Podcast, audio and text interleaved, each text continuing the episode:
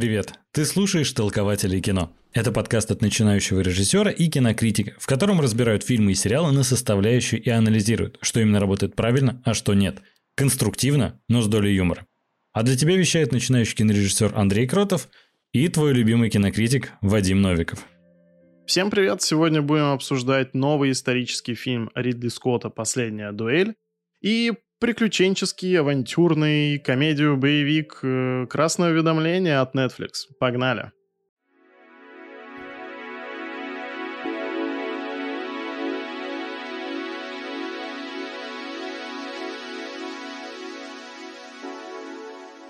Ну что, Вадим, начнем с э, последней дуэли Ридли Скотта.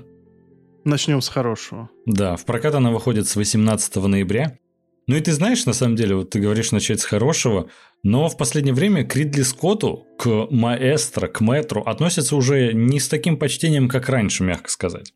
Многие его критикуют последние работы. А, да, я понимаю, о чем ты говоришь, то, что к Ридли Скотту такое недоверие в последнее время. И, наверное, я из числа тех людей, которые точно так же его ругают, потому что «Завет» мне его совершенно не понравился. Ты знаешь, ну, поклонником Ридли Скотта я никогда не был, я в детстве не фанател по чужим. Я думаю, сейчас их нужно обязательно пересмотреть, чтобы оценить весь вклад, который он на самом деле сделал в кинематограф. Обязательно. Гладиатора я очень плохо помню, хотя понимаю, что это культовый фильм и все прочее. Мне его опять же нужно пересмотреть в более зрелом возрасте сейчас. А, но почему-то ожидания от фильма «Последняя дуэль» у меня были достаточно положительные. То есть потрясающий актерский состав. Это Адам Драйвер, это Мэтт Деймон, это Бен Аффлек, это... И Джоди Комер. Да, много клевых актеров, поэтому у меня... Ну, при условии то, что я не такой большой фанат, опять же, исторических фильмов про средневековье, вот это все, тем более тут история основана на реальных событиях, но трейлер мне прям понравился. А, вообще забавная ситуация, то, что когда все узнали то, что Ридли Скотт сначала снимает этот фильм, когда он вышел, все такие, ну, конечно, это не гладиатор. Практически, не знаю, вот все рецензии, которые мне попадались, они начинались с того, ну, это, конечно, не гладиатор. Гладиатор вышел, ну, ребята, 20 лет назад. И помимо этого у Ридли Скотта были еще другие исторические картины. Это неплохой Робин Гуд, э, Царство Небесное, которое считается вообще у некоторых просто культивейшим фильмом. Угу. Не понимаю, на самом деле, именно такого скепсиса по этому поводу. Потому что, ну, что-что, а Ридли Скотт умеет снимать именно исторические фильмы. Да. Причем, ты знаешь, мне очень нравится то, что он умеет снимать хорошо фантастику и исторические фильмы. Как будто, знаешь, ему очень не нравится современный мир и наше время. И он такой, мне нужно куда-то вырваться, либо в прошлое, либо в будущее. Но здесь сидеть я не могу. Слушай, а тебе, э, если недалеко уходить от фантастики Ридли Скотт, тебе понравился Прометей? Прометей мне очень понравился. А, Прометей это один из таких фильмов, знаешь, для меня, а, как Бегущий по лезвию, например. Я нашел в нем очень много сходств, мне поэтому понравилось. Сама тема то, что робот может чувствовать, и то, что это уже угу. гораздо больше, чем просто машина, мне кажется, Хоть, наверное, это достаточно избито, можно считать, но мне это нравится, меня это захватывает. Видеть, как машина начинает себя осознавать. Это, по сути, история Пиноккио всегда одна и та же. Но угу, я не могу, угу. меня это захватывает. А тебе как Прометей? Слушай, ну да, э, это всегда завораживает. Ты знаешь, мне очень понравился Прометей э, с эстетической точки зрения. Он просто mm прекрасно сделан, ты смотришь и получаешь от этого удовольствие. Это прям какая-то огромная прям работа и декораторов, и спецэффект, и людей, ответственных за спецэффекты. Ну и, собственно, сама режиссура. Там интересно. Мне не очень сама история понравилась, поэтому mm я к ней не настолько тепло отношусь, скажем так, к этому mm-hmm. фильму. Я считаю, что Ридли Скотт фантаст, он очень крутой там до начала там 90-х э, годов, вот, а после этого, конечно, уже нет. И я как раз считаю, что исторические картины его, э, ну, нового времени, так сказать, последнего 20-летия, это гораздо более сильная страна. Даже тот же э, «Падение черного ястреба». Угу. Прекрасный фильм, тоже исторический. Ну, не знаю, насколько это... Ну, по крайней ну, мере, документальный, но да. да, основан на реальных событиях. Слушай, а вот какие у тебя были ожидания от последней дуэли? Да ты знаешь, э, Ридли Скотт и история это прям круто. Я как бы был настроен очень положительно, кроме э, Бена Аффлека, нашего любимого Бендоса, блондина. Я что-то прям так угорнул во время просмотра трейлера. Мне прям что-то показалось, что это будет какая-то трешатина на один момент, потому mm-hmm. что он там а, скажем так, ну, чрезмерно забавный. Я к нему отношусь очень хорошо, но там он действительно очень странный, и после просмотр фильма. А, кстати, мы с Андреем сходили на пресс-показ, собственно, а, поэтому мы все о нем знаем. Вот, а в этом выпуске не будет спойлеров, поэтому угу. смотрите спокойно. На самом деле, у такого фильма, сейчас мы, естественно, дойдем до объяснения сюжета, вот этого всего. Сразу хочется пометить, что такой фильм спойлерить нельзя. И даже когда вы посмотрите его в кинотеатре, пожалуйста, не спойлерите его своим друзьям или кому-то в соцсетях, потому что на интриге держится все. В конце фильма ты настолько напряжен от ожидания исхода, что буквально взрываешься, ты не можешь сидеть на месте. Не хочется лишать кого-то этих эмоций. Вот. Ну, Андрей, смотри, помимо того, что ну, можно проспойлерить, чем заканчивается дуэль, угу. проспойлерить фильм вообще, в принципе, сложно, потому что там есть э, три диаметральные точки зрения. Угу. И а на этом строятся, собственно, все сюжетные арки. Нам показывают три истории людей, чьи судьбы переплетаются в одном моменте. И как каждый э, на это смотрит именно со своей колокольни. Да. Правда глазами одного из. И на самом деле, чтобы по традиции, как мы это любим, сюжет, описание с кинопоиска. Угу. Можно я начну издалека чуть-чуть? Давай, если хочешь. А, да, ребят, в общем, собственно, События фильма происходят в 15 веке во Франции.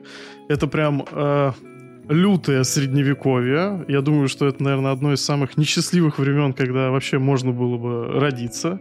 Это все, знаете, из этой серии средняя продолжительность жизни там около 30, антисанитария, э, беззаконие, мракобесие. Закончились деньги, ребята, нам пора воевать. Как бы вот так решались вопросы. И Ридли Скотт, конечно... Не то, что сейчас, да. Ну нет, сейчас цивилизованное общество. Андрей. Да. Ну, о чем сейчас просто некоторые... Ладно, я не буду на тему политики, хоть в один выпуск. Я должен удержаться. Я в тебя верю. Спасибо. И тут мы подходим к тому как раз моменту, то, что Ридли Скотт могет э, в историческое кино, потому что, ну, на эти два с половиной часа ты прям-таки погружаешься в эту атмосферу этих средних веков, а, вот вся эта грязь угу. и нищета, и очень странные правители, все эти а, местные игры престолов. Ридли Скотт на самом деле славится давно тем, что он как раз умеет это показывать максимально правдоподобно. У тебя не возникает сомнений, что в определенное время как раз так и было. Ну и как раз подходя э, к описанию сюжета с кинопоиска и Википедии, то как раз. Угу. Нормандский рыцарь Жан де Каруш по возвращению с войны узнает, что его сосед и соперник Жак Легри изнасиловал его жену Маргарет. Сразу помечу. Жан де Каруш – это Мэтт Деймон.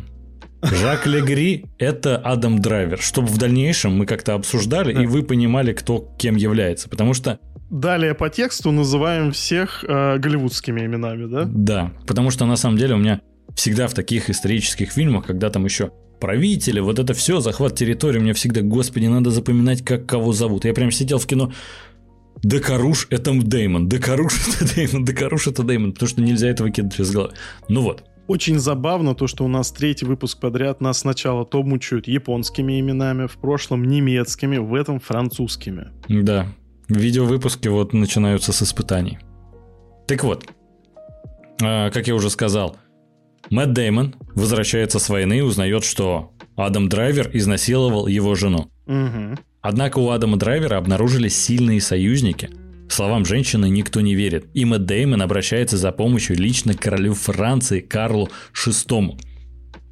Заслушав все свидетельства, король постановил, что конфликт должен быть разрешен в честном поединке. От исхода битвы зависит судьба не только Адама Драйвера и Мэтта Деймона, но и жены последнего, соответственно, Джоди Комер. А тут еще, помимо этого, какие есть актеры? Мы вам изначально сказали, что Бен Аффлек. Помимо этого еще Алекс Лоутер. Кто это такой? Это главный герой сериала «Конец нового мира». Mm, он же короля играет. О, да, он играет короля э, Карла VI. Потрясающе, сразу хочется отметить. О, да. Ну, ладно, давай так. Сюжет мы в целом объяснили. Э, актеры хорошие, именитые. Сюжет вроде, ты знаешь, я изначально, когда прочитал э, синопсис такой, ну, сюжет и сюжет. Поединок, потому что кто-то там что-то кого-то то ли изнасиловал, то ли не изнасиловал, до конца непонятно. И прикольно то, что фильм как раз и начинается с того, что тебе показывают сначала первую версию ну, событий от лица одного из героев, потом вторую, потом третью и так далее. И классно видеть, как переснимали одни и те же сцены, как они по-разному выглядят в разных глазах. Да. Это прям мастерство. Слушай, я прям представлял, как они находились на одной съемочной площадке. Так, значит, сейчас мы отыгрываем это с твоей стороны, а это с другой да, стороны. Да, да. Это прям, знаешь, наверное, бесконечное количество репетиций просто. Ну, представляешь, это же невозможно снять э, сразу. Так, ну вот сейчас мы снимем то, что ты прав, а теперь мы снимем то, что ты прав. Давай так. Э, обсуждать дальше как-то сюжет ну, не хочется, потому что там много моментов для интриги, там потрясающая актерская игра. Лучше обсудим, как стандартно у нас. Плюсы, минусы. Вот, Вадим, какие плюсы ты для себя выделил? Ну, огромный плюс — это, конечно, сюжет. Это чистой воды историческая драма. А, там, конечно, есть сцена экшена, а, завоевания, там какие-то, ну, собственно, сама дуэль с угу. этого фильма начинается как бы для затравочки. Вот, но по большей части это, конечно, историческая драма, э, разговорная, там очень много диалогов, э, она проходит на протяжении, сколько, не знаю, лет 10 там, наверное, да, это все происходит? Э, да, где-то 10, может даже больше, точно не помню, если честно. Вот, да, ну, собственно, нацеливайтесь на то, что это очень долгий период времени. Угу. И там один из персонажей, это мать Мэтта Деймона, она говорит о том, то, что правда никому не нужна. И в какой-то определенный момент ты действительно э, приходишь к этим мыслям, потому что не может быть этой правды там одной. Потому что ты сначала начинаешь смотреть версию Мэтта Деймона, и это прям, знаешь, э, очень такая французская история, вот как, как в русском анекдоте. Все а я Д'Артаньян. Угу. И вот, ты знаешь, это применимо каждой истории, и я думаю то, что это очень честный взгляд на эту ситуацию. В том плане, потому что никто не хочет считать себя плохим, вот. А, и в действительности, ну, мир, он не черный и белый, он серый. Это всегда совокупность факторов, где кто-то прав, кто-то виноват там, кто-то поступил более жестоко, чем следовало бы.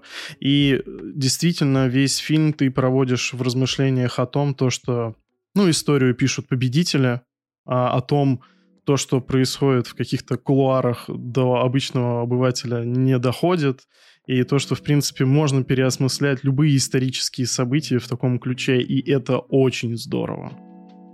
Ты знаешь, мне, в принципе, понравилось, как наглядно показано, что твоя память может тебя со временем обманывать. То есть э, многие, ну не то что многие, а одни из героев, когда рассказывают свою версию событий, они, собственно, рассказывают ее абсолютно искренне. На самом деле планов, ну, кого-то обмануть, возможно, и есть, но, грубо говоря, они видят себя вот такими мушкетерами, д'Артаньянами, вот да, то, что они вообще ни при чем. Они Конечно. все делали правильно. И они прям помнят, как делали все хорошо, как реагировали на какие-то события правильно, достойно даже. Вот достойно это самое, мне кажется, применимое здесь э, слово. Там все настоящие рыцари. Да, но в глазах других вообще нет. То есть каждого следующего там вообще и это безумно интересно. Ты в итоге смотришь как будто три фильма в одном. Да-да-да. И кажется, что два с половиной часа для исторического такого фильма это может быть много, но однако то, что тут разбито на три таких истории, время пролетает вообще незаметно. Причем, что классно, а, тут, конечно, много диалогов. Это фильм практически полностью построен на диалогах, а, на разнице взглядов и прочее. Но есть некоторые экшн-сцены, которые потрясающе просто поставлены. Которые, знаешь, мне временами, я в таких фильмах не особый поклонник, знаешь, какого-то прям безумного экшена и прочее. Но смотреть, э, как Ридли Скотт делает постановку какой-то битв, это интересно, это завораживающе. Есть вот моменты с Мэттом Деймоном, э, когда, например, это абсолютно не спойлер будет, как-то раз он стоит, типа, а там часть его войска испугалась противника и начинает убегать. Мгм. И просто как его персонаж вот э, а, в этот момент отыгрывает, как вообще сцена это показана, как вот даже, знаешь, его камера снизу как-то берет, потому что он вверху слегка на холме стоит. Ты смотришь, вот это мужчина просто. Вот ну как-то Мгм, мгм. Ридли Скотт умеет это показать даже без каких-то слов, просто вот одним движением камеры, вот одна сцена, и ты понимаешь сразу персонажа.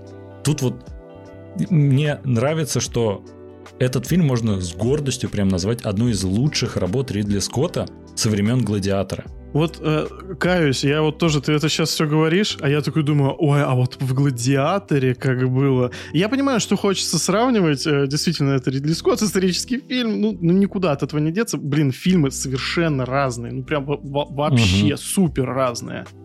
А, и я помню, как я ребенком, а, я не знаю, у меня там сколько лет, 10-11 было, вышел этот «Гладиатор», я его на VHS кассеты, лицуху, между прочим, Вот На тебя не похоже вообще. Э, во- Вообще не похоже, да, но вот э, фильмы, которые мне нравились, я приобретал в лицензиях, э, в пластиковых боксах, таких нарядных, да. Мгм. И я просто помню вот эту открывающую сцену в «Гладиаторе», когда э, римские легионеры сражаются там в лесах Германии э, с местными там варварами, как вот эти огненные стрелы летят там сквозь ночь. И я такой думаю, батюшки, вот Ридли Скотт боженька, так снять, конечно, я, наверное, за всю жизнь не увижу ничего более крутого. Э, Забегая вперед, увидел. Но у Оливера Стоуна и в в Александре, особенно вот это вот сражение в Индии, боже мой. а. Ой, да, помню.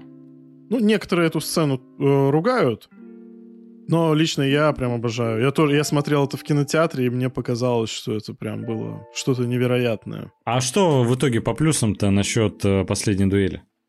Ты знаешь, здесь все довольно банально, Андрюх. Это, ну, действительно прекрасная режиссура. Отличные актеры собрались. э, Мгм. Крайне интересная история. А То, как ее преподносят, это прям вообще достойно отдельного уважения. А Во всех смыслах, ну, это прям, наверное, заявочка даже на лучший фильм года. Ну, Слушай, да, на удивление. Ну, тут, конечно, конкуренты сильные. Та же Дюна, например, я в восторге, но это как будто два совершенно разных фильма, и нельзя Конечно, их сравнивать да. даже. Но вот ты знаешь, я из плюсов могу ответить. Конечно, игра актеров потрясающая, сценарий, все очень клево сделано, когда тебе показывают сначала одну сторону конфликта, и ты такой, а, я понял, как все устроено, кто виноват, кто крайний и так далее. Потом показывают вторую сторону, ты такой, а, ну теперь-то я понял. Тебе показывают Мгм, третью, такой, ну, наверное, я понял. Есть, знаешь, уже начинает вот это здравое зерно сомнения появляться, и это, конечно, классно. Вот я лично могу выделить э, то, насколько красиво он снят в плане того, что, ну знаешь, э, средневековье, что мы будем? Минимум освещения, там, темно-синий фильтр, да? Э, прикольно, что Ридли Скотт, конечно, не скатывается в банальщину. Ты знаешь, э, я, во-первых, полностью поддерживаю, да, визуальная работа выполнена на каком-то запредельном уровне, но помимо этого, знаешь, опять же, мы сценарий отметили то, что сам сюжет клевый, интересно подача, вот это все. Но мне нравится, насколько хорошо прописаны персонажи. То есть, во-первых, понятное дело, в них есть жизнь, потому что это реально существующие люди, ну не то, что существующие, когда-то жившие люди на Земле, ты в каждом видишь сразу и что-то плохое, и что-то хорошее. Там Мгм. нет абсолютно, знаешь, каких-то полярных людей, абсолютно доброго, абсолютно злого. Они все настолько живые, они все настолько настоящие. Ты каждого в определенный момент можешь возненавидеть и полюбить. Это потрясающе. И все это на протяжении двух с половиной часов. И, и, кстати говоря, есть еще интересный такой момент, то что, ну, лично для меня, да, а, когда нам показали все три истории, мы, грубо говоря, выслушали каждого, кто участвовал в этом деле, а, у меня не было четко сформулировавшегося мнения, за кого я вот прям болею. За кого из этой троицы. Потому что, а, ну, прям Ридли Скотт, он буквально тебя до последнего не подталкивает к какой-то вот конкретной стороне. Ну, на самом деле, да. Он очень классно, опять же, это большой сценарный плюс. Он тебе показывает, что, во-первых, э, истина, знаешь, она у каждого своя, и он прям это прописывает в каждой версии. Но в конце он все-таки показывает правильную сторону, намекает на нее. Он не говорит это прям в открытую, но жирный намек есть. И это, угу. в принципе, большой плюс, что у тебя все-таки, э, знаешь, в, в интернете, грубо говоря, не будет споров, кто прав, кто виноват э, в этом фильме. В основном э, он как бы все-таки расставил точки над «и», что большой плюс. Что по минусам? Честно говоря, помимо очень странного вида Бена Аффлека, который, ну, э, честно, ну, совершенно не настраивал меня на какой-то серьезный тон в каждой его сцене, ну, я прям даже не знаю, что сказать. Угу. Дед прям смог. Скотт Полностью прям э, удивил, реально удивил. Правда, знаешь, насчет Бена Аффлека не совсем согласен, у меня не было таких смешанных эмоций. Мне э, и персонаж Аффлека очень понравился. Вообще, да, блин, ну там каждый персонаж яркий такой, что я прям, ну, ты каждому испытываешь сразу эмоцию, и изначально это может быть какая-то негативная или наоборот очень позитивная, а потом тебя фильм заставляет менять точку зрения. И это прям потрясающий опыт. Ты прям приключения проходишь за эти два с половиной часа. Если возвращаться э, опять к Бену Аффлеку, у меня совершенно нет претензий к тому, как он сыграл, какой Ой, ты говоришь персонаж. прям как Дженнифер Лопес. Э, да-да-да. Ну, Если Бен, возвращаться Бендос, к Бену Аффлеку. Бендос в моем сердце. А, всегда. А, мне даже «Сорви голова» нравился с ним. Ой, зашквар. Да, есть такое. Слушай, я не стыжусь вообще. Ну, я не обвиняю. У меня тоже есть список свой. Вот, у него очень интересный персонаж в плане того, что он и одновременно и развращенный, и очень мудрый, и коварный, и это очень круто. Вообще, за ним смотреть интересно. Угу. Я бы даже четвертую историю посмотрел от его тупо лица. Если бы он так странно не выглядел, понимаешь? А, я понимаю то, что перед каждым режиссером съемочной группы стоит э, э, такая задача, когда ты снимаешь вот такую суперзвезду, чтобы зритель на один момент как бы вот э, отключил свое сознание и понимание того, то, что это вот, это наш Бендос. Нет, mm-hmm. то, что это вот другой человек. Вот я не знаю, Зак Снайдер снимал его вот в качестве Бэтмена. Ты смотришь, ё, ё-моё, это Брюс Уэйн, это не Бен Аффлек. И я понимаю то, что тут, наверное, таким эпатажным видом как-то надо было оттенить саму фигуру Бена Аффлека на персонажа, но я думаю, что это какой-то очень неочевидный и все-таки э, странный подход. Слушай, я лично думал, я опять же просто не знаю, но возможно а, этот а, человек в реальной жизни так выглядел. То есть, опять же, а, фильм ведь снят с большим закосом на реализм, то есть там нет такого, как, не знаю, можно встретить, например, в Ведьмаке, то, что чернокожие эльфы существуют. Там все-таки все в таких более реалистичных рамках, и, возможно, этот э, человек так выглядел. И типа, знаешь, просто задача была то, что, ну вот, хочет воссоздать, чтобы он был похож на историческую личность, поэтому он будет с таким цветом волос, с такой прической. С другой стороны, ну как бы, знаешь, также можно и про Мэтта Деймона сказать, он там с ожогами, у него mm-hmm. такие есть э, следы войны Битв. на лице. Да, видно то, что он бывалый воин. А, и тут, знаешь, Адам Драйвер, который выглядит точно так же, как в Звездных войнах, грубо говоря. Я не знаю, возможно, возможно. Этот же э, человек в реальной жизни выглядел, ну, так же, как Адам Драйвер. Длинные вот эти волосы черные, такая бородка, усы. Но как будто тут что-то есть такое, что Адама Драйвера надо было показать таким, а Бен Аффлека возможно сделать как раз именно. Не, ну блондина. понятно, что есть э, там свой художественный замысел. Ну давай вердикт.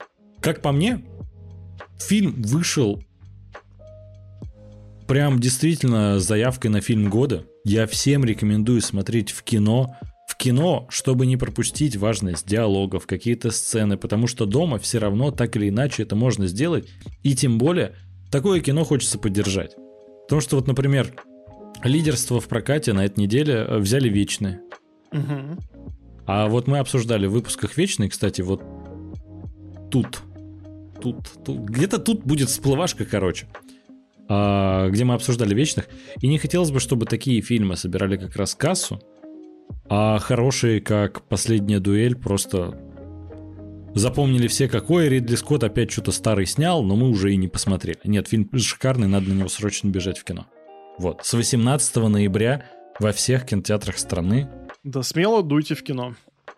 Ну что, Вадим, давай перейдем к красному уведомлению. Новый хит от Netflix, причем хит с большой буквы, потому что это фильм, в который вбухал Netflix самое большое количество денег, которое когда-либо вбухивал в фильм. Это уже заявка не маленькая. Угу. Дуэйн Джонсон, Райан Рейнольдс, Галь Гадот, должно получиться клево. И давай вот начнем с ожиданий. Ты, в принципе, когда вот услышал о том, что этот проект объявлен или видел, возможно, первый трейлер, фото со съемок, что ты думал о нем? Ждал ли ты вообще его? Ты знаешь, э, в тот момент, когда ты видишь такое трио на постере, угу. а вообще отпадает даже желание читать синапсис, смотреть трейлер, потому что, ну, это прям заявка на что-то прям ну, не легендарное, но что-то очень качественное, веселое и прям то, что это будет э, потенциальный хит. Угу. А у тебя как с этим обстоял вопрос? Слушай, на удивление, э, я когда проект был объявлен, я думаю, блин, на самом деле, э, мне не стыдно в этом признаться, но мне нравятся фильмы с Дуэйном Джонсоном. А что в этом стыдного? Практически... Ну, знаешь, это же не актер, по большому счету, это рестлер. Хотя рестлер это, по сути, тот же актер. Вот такая, знаешь, палка о двух концах тут всегда. Ну, слушай, ты знаешь, если заходить с этого конца, то Шварценеггер это тоже бодибилдер, а не актер. Да, и Дэйв Батиста, и там вот так все это пойдет. А и... это, извини, Арнольд легендарный актер. А кто у нас новый Шварценеггер? Это Дуэйн Скала Джонсон. Это Александр Невский. Ты не в курсе? Я думал Вин Дизель. А? Ты а? Чё? Нет, это Невский. Он это звание носит. Правда, Шварц про него не знает, но это уже другой вопрос. Но не суть. И смотри, э, я думаю, фильм с Дуэйном Джонсоном уже неплохо. Я смотрел практически все, всякие Джуманджи там и прочее, в основном получал положительные эмоции. А, и Дуэйн Джонсон чаще всего один фильмы не вывозит, поэтому он снимает их с кем-то в партнерстве.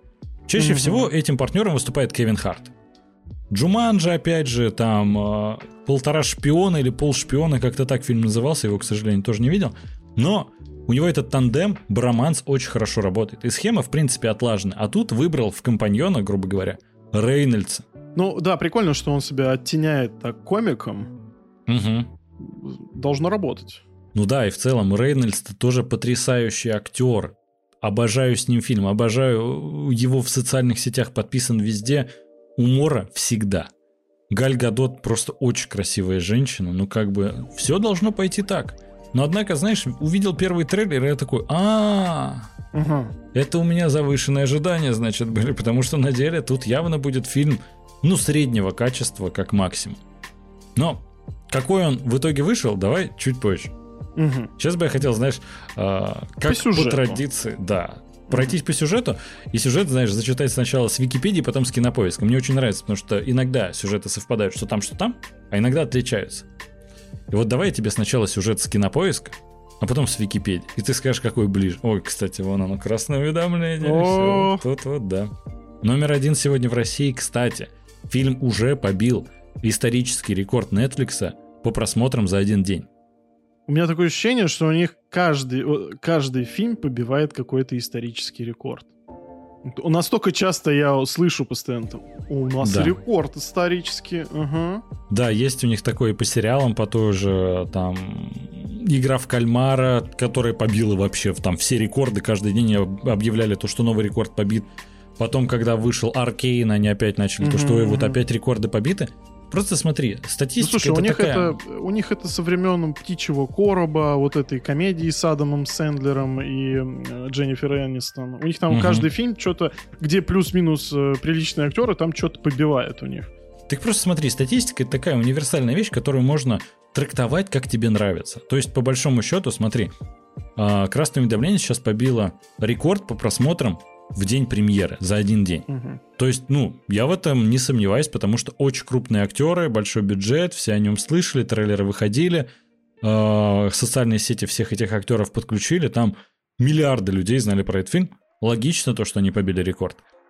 Э, когда они объявляют, знаешь, например, какой-нибудь Аркейн или Игра в кальмара за первую неделю, собрал больше всего просмотров, ты думаешь, а, ага, то есть за первые 6 дней на самом деле он не был рекордсменом, он только mm-hmm. на седьмой день смог вырваться. И вот всякие, знаешь, такие вещи всегда, когда ты можешь, опять же, комедия с Дженнифер Энистон и Адамом Сендером, она такая, она за месяц больше всех собрала.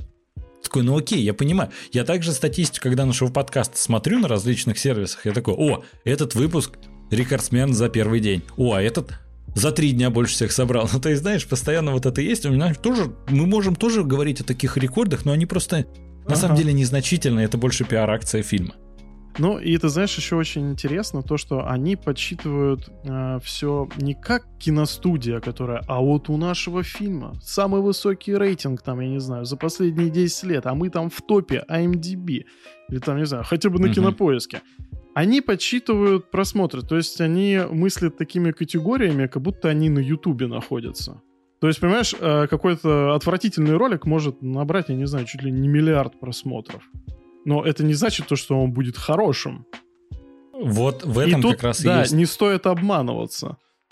Да, в этом есть как раз и главная проблема, то, что они смотрят на просмотры, это для них главное. Просмотры равно и привлеченная новая аудитория.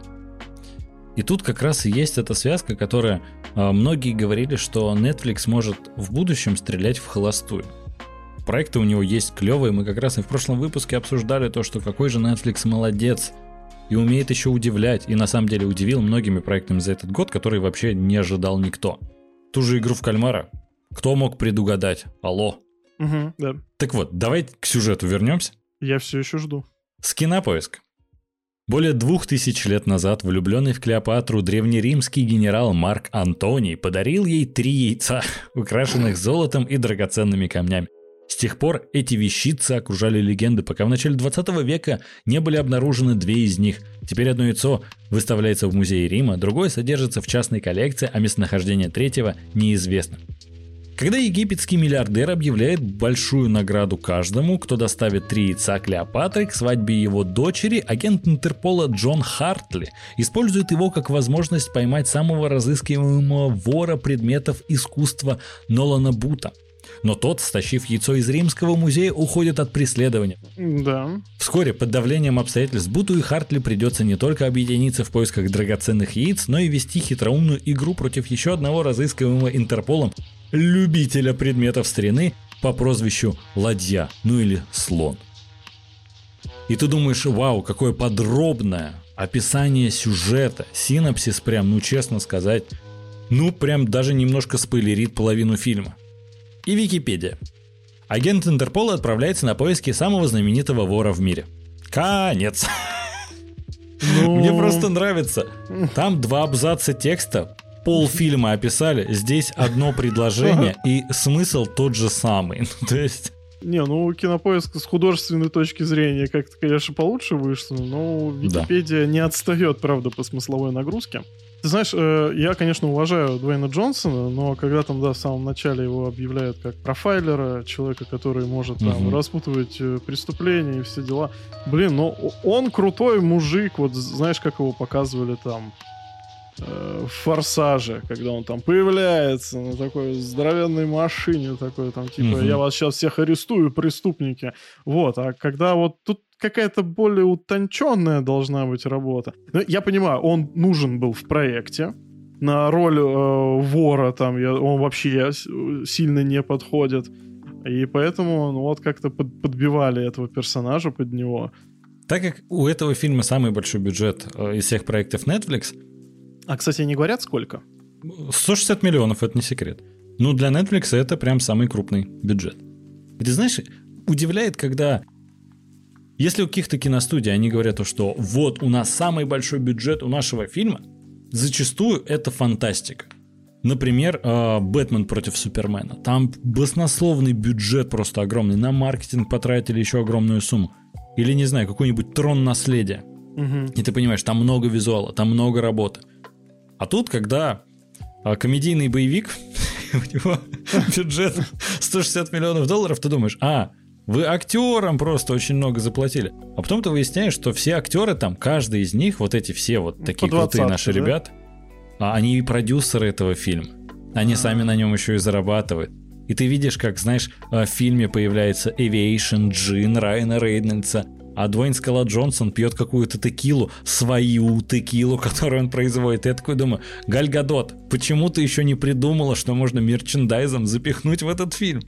Как будто он для этого и затевался. Там и Кока-Кола, и Порше, там много чего там есть. Ой, вообще. Даже ну, типа, ОМОН. знаешь, просто... Просто, знаешь, они как раз э, свою продукцию впихнули, сами продюсеры, я такой думаю, это всегда немного настораживает, когда, типа, знаешь, Дуэйн Джонсон потрясающий бизнесмен. Сравниться может, наверное, если только с Моргенштерном. Потому что эти люди, Это которые умеют внезапно. делать деньги. Делать деньги, делать деньги, как говорится.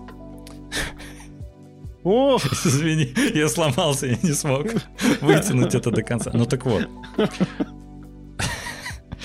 А, возникают сомнения, когда все делается исключительно из-за денег. Потому что, опять же, посмотрел трейлер, да как-то прикол в том, что не интригует.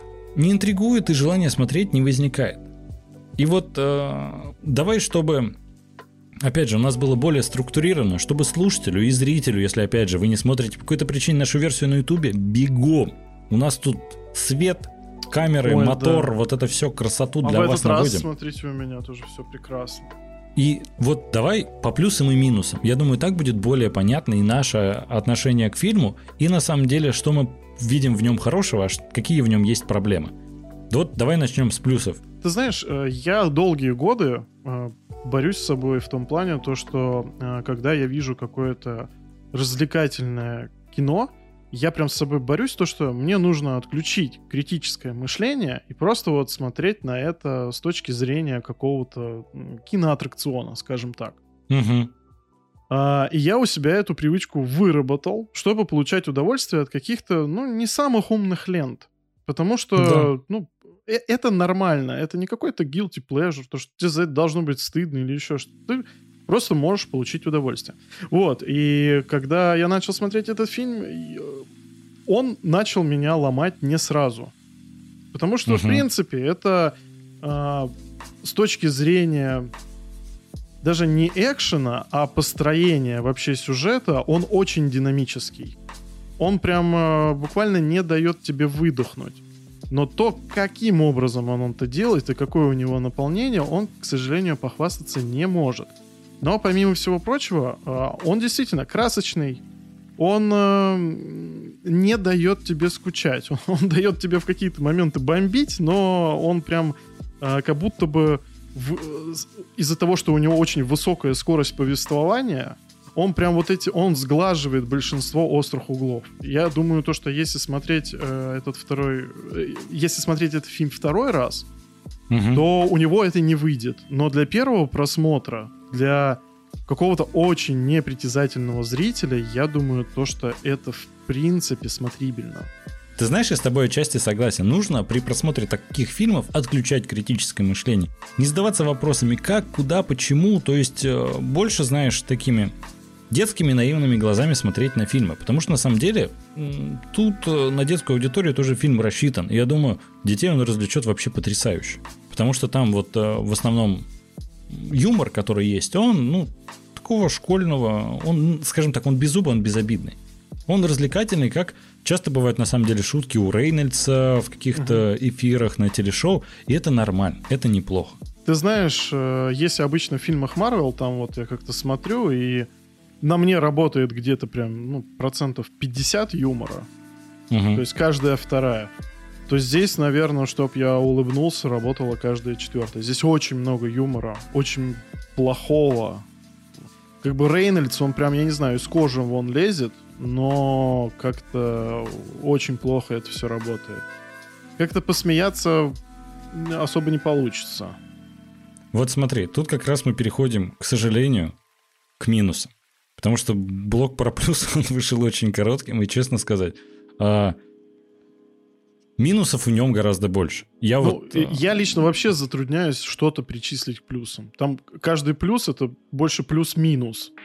Да в том-то и дело. Ты знаешь, вот даже если взять кого там играет Райан, Райан Рейнольдс? Он играет Райана Рейнольдса. Кого играет Дуэйн Джонсон? Он играет Дуэйна Джонсона. Галь Гадот, ну просто, во-первых, тут видно, что она плохая актриса. И она всегда выбирает такие фильмы, где на самом деле не нужно много актерской игры, потому что она не умеет в актерскую игру. Если нужен драматический момент, пустить слезинку, это вообще не к ней. Звоните кому-то да, другому. Да. И тут такой фильм, он развлекательный, вроде ее актерский талант э, не понадобится, скажем так. А видно то, что, знаешь, по сравнению с Рейнольдсом и Дуэйном Джонсоном, даже тут хуже, при условии того, что они-то особо никого не играют, они играют сами себя. И ты знаешь, вот самое удивительное, мне нравится Дуэйн Джонсон, я же с этого начал, мне нравится Рейнольдс. это же клевые ребята, это же смешные ребята. Дуэйн Джонсон, опять же, потрясающий бизнесмен. Все, клевый чувак. Я смотрю этот фильм две минуты, и я ненавижу их обоих за то, что это они. Я не знаю, как... Ты знаешь, это, наверное, талант режиссера и сценариста. Настолько вывернуть твоих любимых актеров, что ты их начинаешь ненавидеть. Вот помнишь, как мы с тобой обсуждали Last of Us и Нила Дракмана, который угу. сценарно заставил тебя в Last of Us второй части пройти путь от того, что ты ненавидишь одного персонажа, когда ты ему сострадаешь. И на это потребовалось там чуть ли не 40 часов геймплея. И тут ты смотришь 2 минуты красного уведомления, и ты думаешь, Райан Рейнольдс, я тебя обожаю, спустя 2 минуты я тебя ненавижу, пожалуйста, хватит кривляться, ты ведешь себя как идиот. Вот как это можно? Это мастерство. Знаешь, я вот именно конкретно к Дуэйну Джонсону не испытал какой-то неприязни в этом фильме. Да я вообще не могу сказать то, что я прям... Это мои любимые актеры, и я их вот прям за одну минуту начинаю ненавидеть. Э, нет, я такого э, пути не прошел, как ты. Слава богу. Знаешь, на меня этот фильм не так повлиял. Но Дуэйн Джонсон, у меня такое ощущение, что он не показывает в этом фильме вообще ничего. Там как будто даже его харизма выветрилась, и он просто, я не знаю, приходил на съемочную площадку, не знаю, больше, наверное, потусоваться, чем что-то сделать. Рейнольдс отыгрывает э, Дэдпула такой PG-13. Угу. Сильно урезанную версию, без костюма, суперспособностей, абсолютно, ну, такой он беззубый там. И да, действительно, он кривляется, на какой-то момент уже это просто начинает тебя бесить. Галь Гадот, ну, я, в принципе, знал, что, ну, как, как я помню, как я посмотрел такой Чудо-женщину, мы с тобой это обсуждаем, ты такой говоришь, ой, Галь Гадот, конечно, женщина прекрасная. Актриса, конечно, ну, такое. Я такой, ну да, как бы посмотрел вот на красивую женщину просто там два часа угу. и остался доволен. А, здесь это, да, действительно не работает, потому что у нее должно быть какое-то очарование. А, она играет там международную воровку, там, обольстительницу и все дела. Но в какие-то моменты смотришь, ну да, ну красивая женщина абсолютно никакой харизмы, абсолютно нулевая актерская игра, просто, ну, а, э, там и так несложная роль, она играет ужасно, просто, ну, прям это тяжело смотреть. Слушай, ну тут ведь еще большая проблема не только в актерах, но и в сценарии. Сценарий просто отвратительный, он очень, он настолько простой и наивный, что вот в одном из прошлых выпусков мы обсуждали «Армию воров», опять же. Вот эти все всплывашки тут мы все обязательно повставляем. Опять же, это для YouTube-версии. Если вы почему-то не слушаете, не смотрите YouTube-версию, welcome. Да. И вот мы обсуждали, что «Армия воров» такой очень наивный фильм про ограбление. И нет в нем как бы ничего такого сверх меры, ничего хорошего, выдающегося. Ну и откровенно такого прям плохого нет. Это очень средний фильм про ограбление, и угу. он звезд неба не хватает. А тут, знаешь, когда выходит Фильм, опять же, Рейнольдс, Дуэйн Джонсон, Галь Гадот, самый кассовый фильм Netflix, ну, самый дорогой. Ну, понимаю. И ты сидишь и думаешь, и вот тут гораздо более наивный фильм про ограбление, чем даже «Армия воров». Вообще непонятно, как можно писать настолько простые и наивные сценарии. То есть там рейтинг, возрастное ограничение 12+.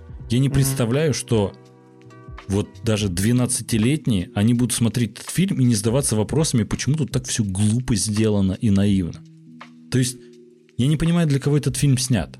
Сценарий, ну, дырявый и очень глупый, и наивный. Ну, опять же, я нашел только фильму одно оправдание. Угу. Такой же я нашел и Алисе в пограничье, ссылочки, вот это все. Даже интересно. Если сценарий делали дети, Вопросов нет. Вопросов нет, это получается помощь еще детям.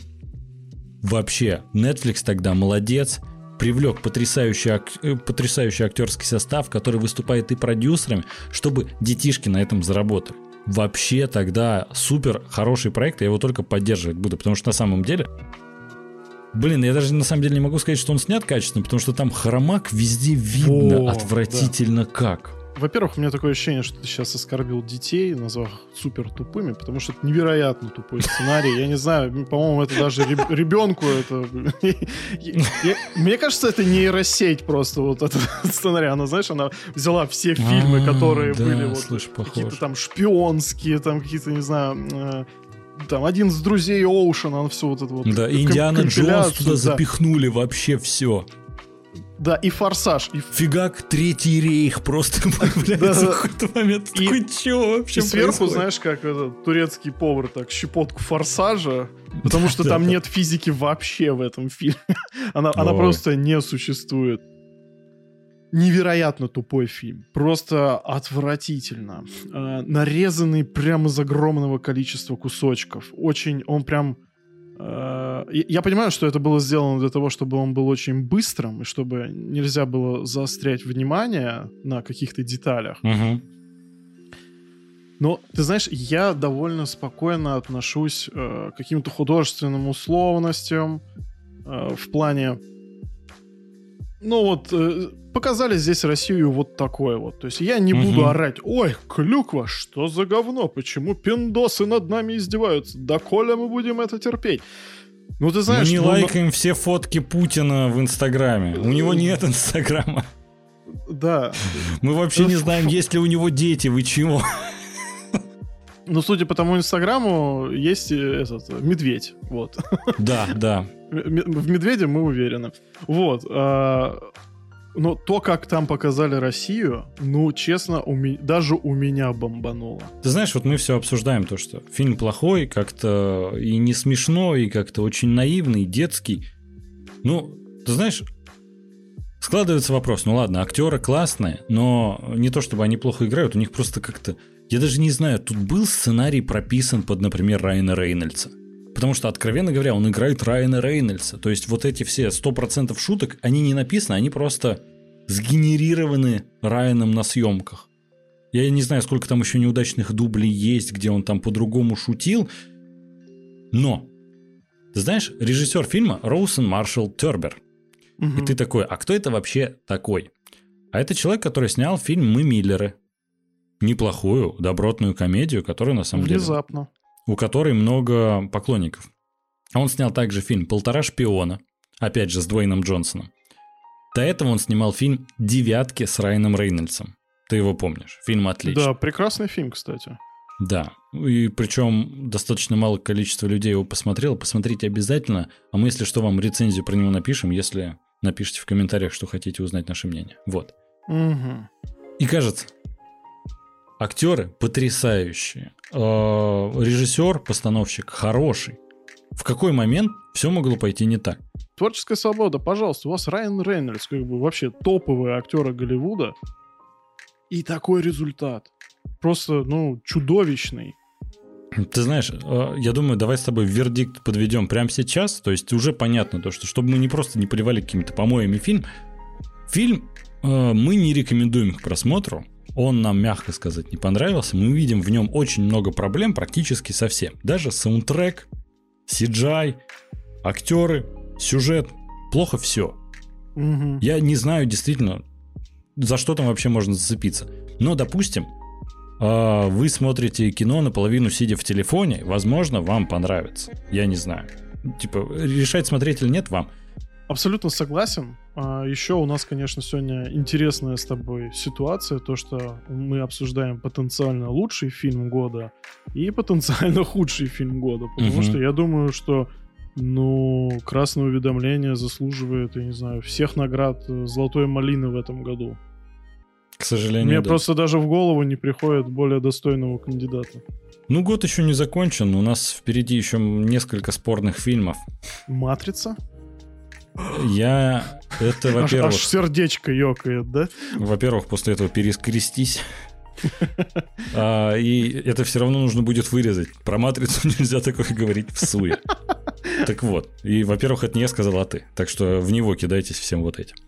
Я с тобой, знаешь, хотел обсудить интересный момент, что что нам подарил Netflix? Netflix подарил самое спорное время в киноиндустрии, которого не было очень давно. Потому что мы живем в странную эпоху, когда многие говорили, э, что Netflix может убить кино. И все как раз, знаешь, многие в один голос кричали то, что Netflix дает творческую свободу. Netflix как раз... Netflix не важно, сколько фильм собрал в прокате. Такие фильмы, например, Вильнева, может как раз только Netflix потом и будет выпускать, потому что крупные студии будут гоняться только за вот этими бумажками. только за сборами и будут э, снимать всякую шнягу. Так. И ты знаешь, я всегда вставал на эту сторону как раз. Я не понимал, кто вообще может быть против Netflix. За этим будущее. Это стриминг. Я дома все могу вот на телевизоре смотреть, радоваться жизни. Come on. 4K HDR. Да. И тут, знаешь, люди, которые говорили, так проблема Netflix в том, что творческой свободы может быть слишком много. И они в итоге могут не заморачиваться над качеством контента. Им на самом деле может быть наплевать, вот фильм «Красное уведомление» плохой. Да, могут оценки ему плохие поставить. Но народу пришло посмотреть много на стриминг. В итоге фильм начал бить рекорды. В итоге фильм не то что окупился, он переокупился в несколько раз. А это значит, что... Не спойлер, в конце фильма очень жирный намек на сиквел. Потому что они явно рассчитывают создать вокруг этого франшизу. И они выпустят вторую часть. И неважно, как низко упадет рейтинг. Угу крах этого фильма, он может быть только по просмотрам. А с такими актерами, ну, это маловероятно, потому что эти актеры привлекают внимание. Тут как раз самая главная проблема. Вот слушатель, зритель, наверное, думает то, что так, ну это просто вам фильм-то не понравился, а фильм-то, ну, может быть и неплохой. Какие у него оценки среди критиков, например, на томатах? 39%. Кажется, что мало – Зрительский рейтинг, на удивление, накручен на 92%. Я подозреваю, обычно у меня никогда не было такого, э, такой паранойи, но кажется то, что Netflix накручивает это. Потому что если зайти на Metacritic, угу. то там общий рейтинг от критиков будет 37. Еще ниже, чем на томатах. А зрительский рейтинг 6 из 10. И это сейчас, когда фильм только вышел. А когда выходит, смотрят только фанаты, и рейтинг гораздо выше. И понимаешь, а, во-первых, накрутка, скорее всего, есть на томатах, но это уже у меня какой-то СПГС, и давай не будем на это обращать внимание, но в целом, типа, оценки ниже среднего. Ну, я бы, кстати, не удивился. Я бы не сказал, что это СПГС. Это вполне реалистичный сценарий. Просто тут уже какой-то конспирологии попахивает, поэтому на этом не будем акцентировать внимание, это просто как бы моя версия. Но знаешь, просто на деле это отличный показатель того, как на самом деле Netflix, к великому моему сожалению, но может портить индустрию. Он может снимать некачественные фильмы, их будут смотреть, из-за этого фильм будет окупаться, и они будут множить эти плохие фильмы.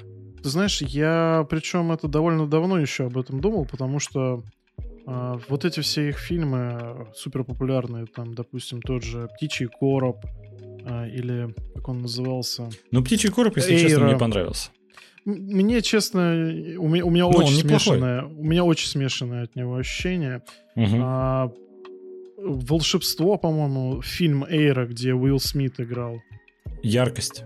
Яркость, да. Тоже, ну, огромный бюджет у фильма, хорошие актеры, фильм сам чудовищный. как бы. Ну, вот, я не а, смотрел, к сожалению. Netflix всегда э, был крут тем, то, что отваливал деньги совершенно каким-то артхаусным проектом, которыми ну, никто не интересовался в принципе. Uh-huh. То есть они дали дорогу очень многим интересным идеям, и это было классно. Но с самых первых пор, когда они начали выпускать такие локальные блокбастеры, а, еще это, «Призрачная шестерка» с тем же Рейнольдсом, Угу, а, да, Майкл Это, ну, практически все их блокбастеры, я сейчас даже не могу вспомнить ни одного хорошего. Они все, ну, по мне, так ужасны. И я тогда понимал то, что действительно их вообще не интересуют э, рейтинги зрительские, их интересуют э, именно рейтинги просмотров. Угу. Какое их количество. В этом плане, ну, Netflix, наверное, да, действительно становится опасным. Но с другой стороны, они просто могут э, растерять э, доверие собственной же аудитории, если они будут клепать откровенное дерьмище. То есть как бы... Слушай, ну... Слушай, смотри, ну я уже просто, я лично сам уже столько раз напоролся на эти грабли, то, что я посмотрел их какие-то супер раскрученные фильмы, они оказались, ну, мягко скажем, плохими. Что, ну, у меня как-то в этом плане именно доверие к Netflix уменьшается. То есть с сериалами у меня такой как бы не было ситуации у них, а вот с фильмами, блин, к сожалению, она вот прям ухудшается с каждым годом. Слушай, ну смотри, все-таки а, у Netflix и были, и есть хорошие фильмы от их производства. Но и тут, знаешь, грубо говоря, Ну, может, они зарабатывают вот на таких крупных фильмах и потом могут поэтому выделять бюджет сериала. То есть я бы не стал Netflix пока что объявлять врагом номер один. Да, нет, конечно, это просто рассуждение. Да, но вот в качестве того, это первый, знаешь, такой для меня лично не то что звоночек, это прям удар в колокол. Ну, смотри, Андрюх, по поводу того, то, что это удар в колокол, я бы немножко это перефразировал, это красное уведомление. О, неплохо, неплохо. А по поводу того, что ты можешь сделать, а, ты уже все сделал. Мы записали с тобой чудесный обзор, и я надеюсь то, что все наши дорогие ребята, наши слушатели, наши зрители это оценят, поставят лайк, подпишутся на нас на всех платформах, на каких, возможно, будет удобнее. Мы везде есть. Ну, например, на Apple подкастах, Google подкастах, Яндекс Музыки, ВКонтакте подкастах, Castbox, на Spotify отдельно опять хочу пометить. На Spotify мы и есть. Spotify теперь работает в России. Подкасты в том числе. Слушай толкователей и там. Можно подписаться, конечно же, и на Ютубе, ВКонтакте, Инстаграме, Телеграме, Яндекс.Дзене, если найдешь ссылку, потому что мы ее пока нигде не показывали. Мы пока скрываемся, готовим крутой контент. Да-да. Обязательно на Патреоне. Ну и Apple подписочку тоже бы оформить было бы неплохо. Ну а с тобой был я, твой любимый кинокритик Вадим Нояков и начинающий режиссер Андрей Кротов. Всем пока. Пока. Не сказал, что мы есть в ТикТоке. Подписывайтесь на ТикТок. Вот, а давай это оставим. Да-да-да.